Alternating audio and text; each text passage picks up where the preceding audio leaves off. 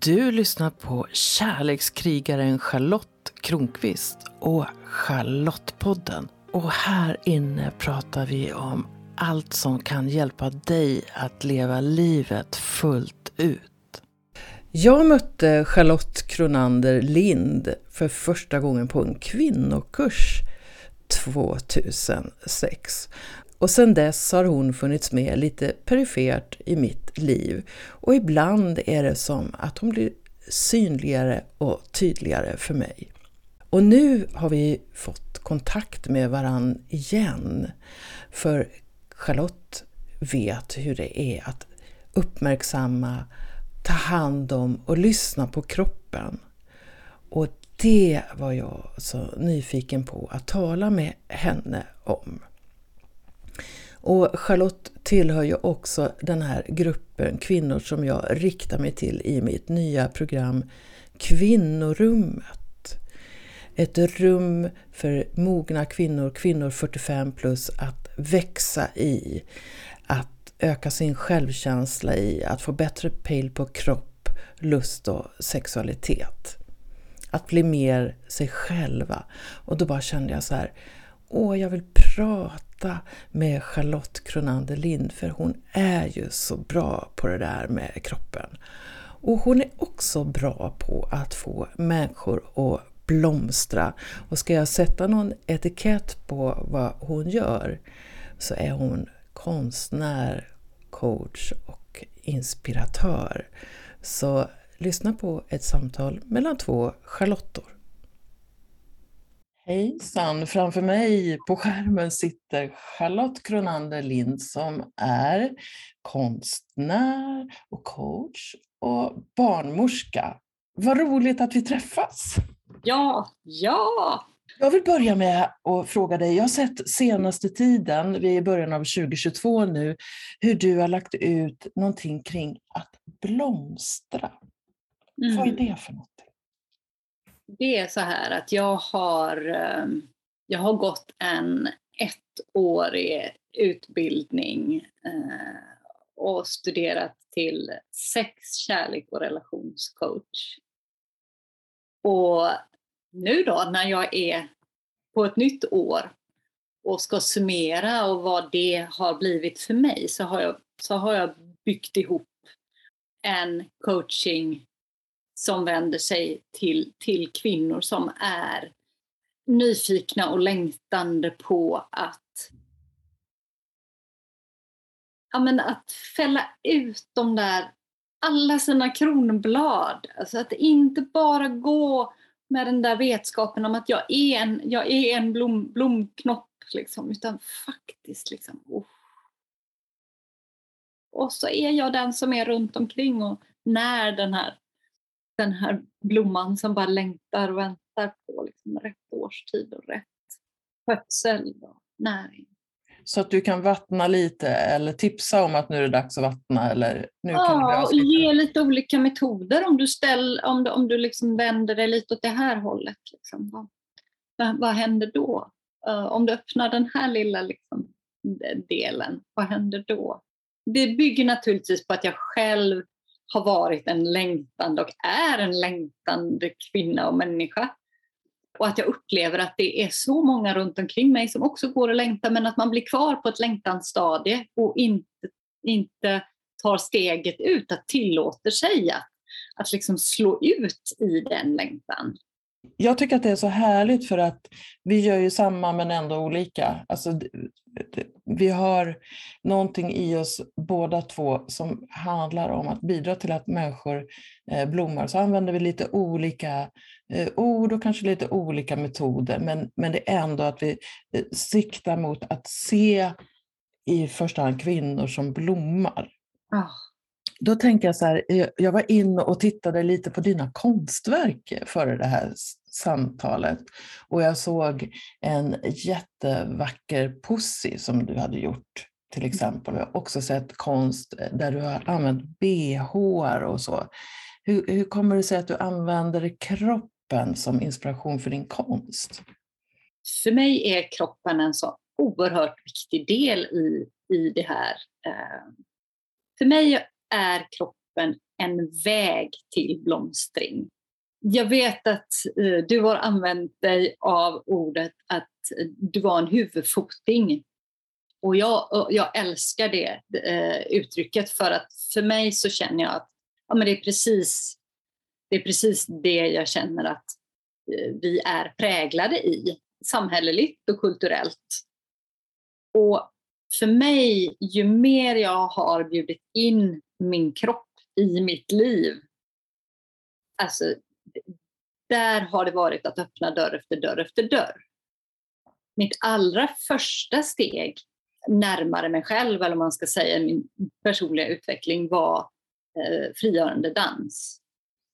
Så det var ett väldigt tydligt steg. Och sen så var jag ju utbildade mig till barnmorska, så jag har alltid fascinerats av kvinnokroppen och då, den enorma kapaciteten och skönheten i, i havandeskap och amning och födande eh, och hela mödraskapet också i sig och kvinnolinjen och sådär.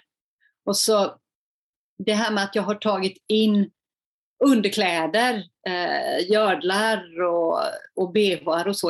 Alltså dels så tycker jag att det är otroligt vackert. Jag tycker att det är piece of art i sig. Men också att det blir någon slags, det är en intim kvinnlig energi som jag, men som jag är så tilltalad av.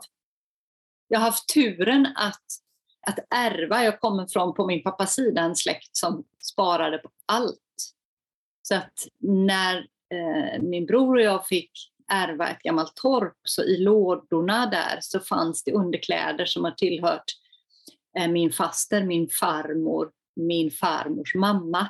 Vilket gör att jag kunde liksom ta upp höfthållare i, som legat i silkepapper i, instoppade i de här lådorna. Och alltså för mig så är det en sån gåva att få, få föra det här vidare och där fanns ju både eh, de här fin, fin eh, höfthållarna som knappt har varit använda och så fanns de här vardagsvarianterna som var liksom lite slitna och lite resår som har gått sönder. Och så, och, alltså, de är så vackra och så talande för mig. Så jag känner att är det så vackert att, att få, få ge det till världen och få visa upp. Och Eh, det konstverket eh, som du förmodligen har sett också eh, just när det gäller bh var att jag, att jag ville göra någon slags tydlig installation eh, som talar om systerskap. Och då kom jag på att jag, eh, ja, men BHR för mig är väldigt, liksom det, det är något väldigt, det, det, det intimt systraskap. Man visar inte BHR för vem som helst, liksom. möjligen på badhuset, men då är det liksom inte så att man, att man verkligen tittar. Så jag frågade eh, släkt och eh, vänner och arbetskamrater och undrade om, eh, om det fanns bh att, eh, att skänka till ett konstprojekt och det ramlade in eh, massor. Så att, jag tror att det är 17 eller 18 meter jag har som jag har näst ihop eh, med små röda band och sen så har jag trätt alltihop på en, en lång fingervirkad tråd eller som en, ja men, en ett par centimeter i, i omfång. Och för mig så symboliserar det en navelsträng. Så det, det, är som att eh, systerskapet också hänger då på den här navelsträngen. Det blir en ännu djupare samman, sammanhållning på något sätt i det. Sen hade jag turen då att få ställa ut det här konstverket när det var internationella bröstcancerveckan, vilket gjorde att då blev det ytterligare en dimension på det här, vilket kändes otroligt vackert. När du skapar konstnärligt, hur får du idéerna? Hur får jag idéerna när jag skapar konstnärligt? Det är en klurig fråga, jag vet inte. Det, när... Växer det liksom fram? Ja, ja, ja, absolut. Det, det är en process hela tiden. Så det är inte så att du ser första bhn och så kommer hela idén, utan det är mer som att den kommer lite i taget? Absolut, absolut. Det kommer steg för steg. Så är det. Kan du bli förvånad ibland över resultatet? Väldigt förvånad. Väldigt förvånad. Och ibland är det så här att, att resultatet är egentligen, eh, det blir ingenting som jag kan visa upp ens ibland, utan det har bara varit processen och processen har betytt allt. Så så kan det också vara. vad spännande. Jag bara funderar på, du som då som 53-årig kvinna, vad är din relation till din kropp idag? Relationen till min kropp är, den är, den är så mycket mjukare än vad den har varit. Den är nyfiken och tillåtande och förlåtande. Ja, men kärleksfull. Det är som att jag har ett samtal med min kropp idag som, som jag förmodligen hade tyckt var helt tokigt om jag hörde för, för 20 år sedan. En sak som jag fascineras kring eh, kroppen är att när jag var ung och rynkfri och så, så hade jag massor med negativa synpunkter på min kropp. Till exempel ja, min näsa är ju för spetsig och eh, mina bröstvårtor gick inåt och så fula de var. Och det, var, det var, fanns alltid någonting att klaga på. Så här. Och idag när min kropp har levt i 62 år så kan jag titta på det med större ömhet och kärlek än jag gjorde då. Och ibland kan man ju undra så här, vad hände? Livet hände kan man ju säga, men har du haft synpunkter på din kropp och det har ändrats? Kan du känna? Alltså jag kan relatera till, helt till det du sa. Det, det är samma sak. Jag har uh, haft så mycket detaljer som jag inte har kunnat förlika mig med och idag kan jag stå framför spegeln och inte bara jag kan stå utan jag väljer att stå framför spegeln och, och bara, bara liksom njuta av att jag, att jag ser ut som jag gör, att jag känns som jag och att jag är jag jag kan nog säga att jag tränar lite grann på att titta på mig själv med en vänlig blick. Så mm. jag har en helkroppsspegel som är vid ena änden av sängen. Så när jag ska klä på mig så ser jag mig själv och då kan jag ibland bara stanna upp lite grann och se, kan jag, kan jag titta på mig själv med vänlighet och med kärlek? Och ganska ofta så går det. Mm. Och jag skulle vilja uppmuntra till att man, att man börjar se så här, det, det levda är ju något härligt. Istället för att tänka så jag ska ta bort tecknen på liv. Alltså på ett sätt när du liksom spänner mm, ansiktet så att det ska vara rynkfritt, så, så till slut så ser det ju ut som grotesk ut. Mm. En sak som jag tänker då, det är att vi får så många eh, bilder i medier nu där kropparna till synes är eh, perfekta, vad nu det är. Och vi kan veta att väldigt många av de här bilderna inte är äkta, det vill säga att de är tillgjorda och ändå så blir det som någon slags strävan efter att se ut som de där eh, låtsasbilderna. Mm. Vad kan man göra med det själv? Ja, men jag tänker egentligen att enda vägen är att dels att inte göra det till fiende. Nu ser världen ut som den gör och det är det budskapet som, som vi matas med. Och att på något sätt så bara, okej, okay, det är så här det ser ut. Eh, det hjälper inte att jag gör det till, eh, till, till att oh, det är fel och det är tokigt och det är liksom det, det är helt Eh, absurt och att jag liksom lägger ner eh, eh, och laddar det med negativ energi. Jag tänker bara att okej, okay, det är så här det ser ut nu. Det, det är helt eh, totalt eh, galet i mina ögon. Men, men jag låter det inte heller ta energi. Sen så tänkte jag att den andra delen är ju att, att börja, börja med sig själv och att inte gömma sig själv. Och sen som ringa på vattnet försöka att, att våga vara vacker offentligt som den jag är. Åh, det lät ju så urhärligt. Mm. Kan du utveckla det lite? Hur är man så, som man är offentligt? Jag tänker till exempel eh, om, man då, om vi tänker att vi verkligen då klär av oss. Och var klär vi av oss någonstans? Det är till exempel på vår badstrand. Vem är jag när jag rör mig från min handduk och ut på bryggan till exempel, eller över klipporna? Gömmer jag mig där? Drar jag in magen? Suger jag in mina kinder? Har jag min handduk omkring mig så att ingen ser? Liksom? Eller går det att älska sig själv i att man kanske fortfarande är vinterblek och man kanske har fått väldigt torra ben och det är lite hårtussar här var och gropar och strimmor och övervikt. Och, alltså, snedställd rygg whatsoever. Att, att vara där. Att vara kvar, att inte springa bort ifrån den kroppen som är min. Utan, utan vara där.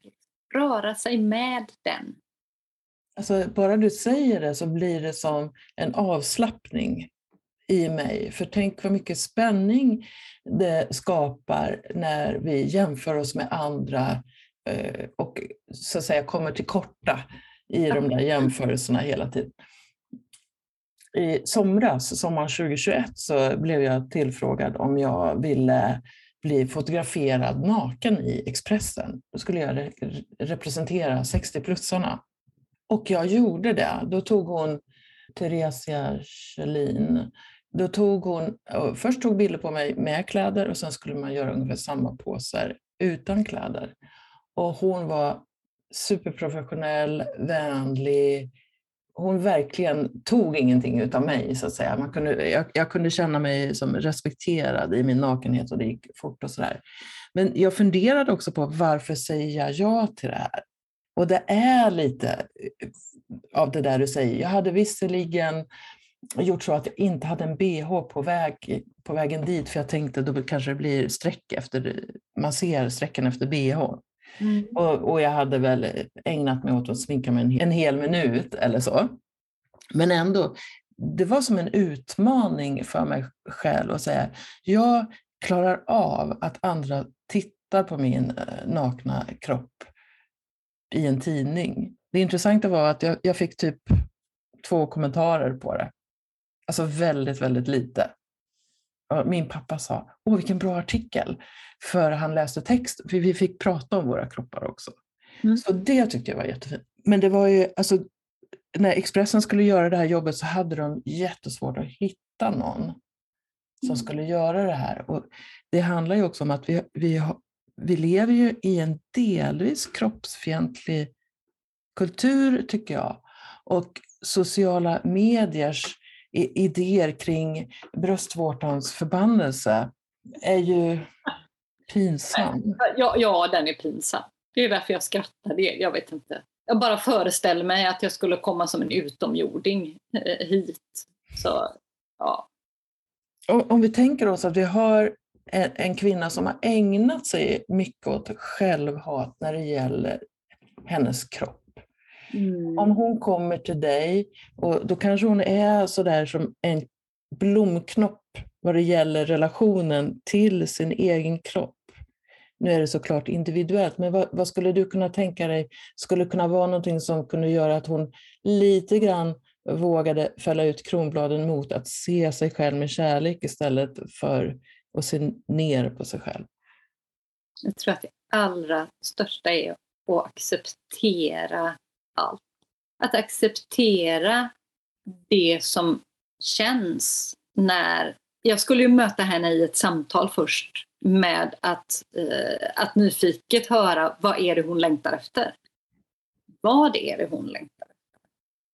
Och sen så skulle jag eh, bjuda in henne till att, att föreställa sig att hon hade allt det. Och sedan kika på vad är det som händer när jag förflyttar mig dit. Eftersom att jag inte är där nu. Vad händer i min kropp när jag förflyttar mig dit? Mm. Där vill jag börja den här upptäcktsfärden. Okej, okay. det, det, jag kanske, jag kanske blir, märker att jag blir rädd. Okej, okay. vad, vad är det liksom, var sitter den rädslan någonstans? Ja, men, ah, det, det, drar, det drar åt sig i bröstet. Vad, ja men då, då går vi dit. Liksom. Okej, okay, kan du acceptera att den finns där? Vill den säga något? Så att bit för bit undersöka liksom, vad, vad, är det som, vad är det som har begränsat dig från att, vara, att, att förflytta dig från längtan till dit, dit du vill. Och acceptans och kärlek genom hela den processen. Det, det är för mig det är svaret på, det är svaret på allt. Det låter så härligt och, och det låter som att din coachingstil är varsam mm. och eh, med fokus också på inkännande av den person du har med dig. Det, Absolut. Bara du pratar om det så tycker jag att det känns som att man kommer in i, i en space som är mindre präglad av rädsla. Mm. Ja, ja, och mer av acceptans. Ja, precis. precis. Vi pratade lite grann innan om hur vi, hur vi lever livet, vi som mogna kvinnor. Och du, nu eh, kör du ju coaching och du kör dina konstprojekt och du jobbar en del eh, på en skola. Barnmorskeyrket kan du se tillbaks på. När tänker du att du lever helt från det du själv skapar? Eh, menar du när du frågar när? Eh, att, att eh, ett tidssvar? Jag tänker så här, för många år sedan så skrev jag en bok som heter Ingen skam i kroppen, frigör din sexuella kraft. Och då satte jag upp som mål att om sju år då ska jag vara transparent med att jag är samma person som har kurser i retorik som skriver sådana här böcker. För jag, det kändes som att jag levde två identiteter. Och här skulle det kunna vara eh, för dig skulle det kunna vara så här, jag har fortfarande en identitet som att jag har en fot kvar i en anställning. Mm. Och så kan det finnas en längtan efter att vara liksom fullt ut. Och det var mer för att höra som ett uttryck för hur du, hur, hur du ser på det. Jag föreställer mig att när du eh, inte är anställd alls, då, då är det liksom ett kvitto på att nu blommar jag fullt.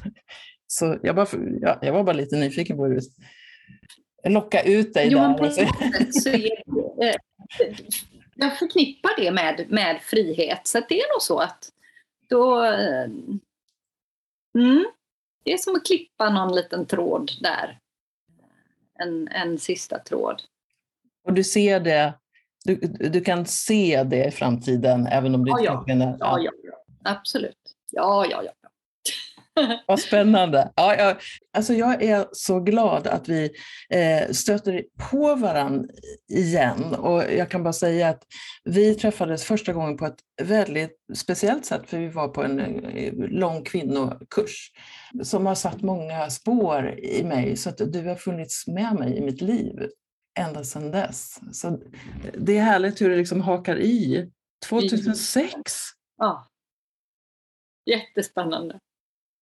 Och här är vi idag! Ja, wow. Ja, det är lite svindlande. Eller hur? Tack snälla Charlotte för att du ville prata med mig. Tack själv Charlotte för att du ville prata med mig. Charlotte Kronander Lind, vilken fantastisk kvinna. Och så glad jag är att hon är med på ett hörn i kvinnorummet. Vi behöver så många förebilder. Kvinnor som kan visa att det är helt okej okay att åldras och att vi kan bejaka oss själva i den ålder vi är. Och blir du det minsta nyfiken på kvinnorummet så gå in på min hemsida charlottekronqvist.org så hittar du allt om kvinnorummet där. För jag är övertygad om att världen behöver kvinnor i alla åldrar, kvinnor som är sig själva, som tar plats och som också njuter av livet. Det är så jag lever. Jag, Charlotte Kronqvist, som gör Charlottepodden. Och nästa gång så kommer du få lyssna på när jag reflekterar kring och pratar om ett avsnitt av min bok 100% Charlotte, ta ditt inre ledarskap. Vi hörs då! Och du förresten, kom gärna med förslag på personer som du tycker skulle vara intressant att höra i Charlottepodden. Kom ihåg att prenumerera på Charlottepodden så att du är med när nya avsnitt kommer. För vem vet vad du kan få lära dig om livet i det avsnittet? Rekommendera gärna podden till en vän så är du med och sprider vetskap om att den här podden finns och berätta vad den ger just dig. Jag skulle bli så glad om du också går in i din podcast-app och lämnar en kommentar eller skriver en recension av podden. Ju fler som gillar podden öppet, desto fler kommer också att hitta den.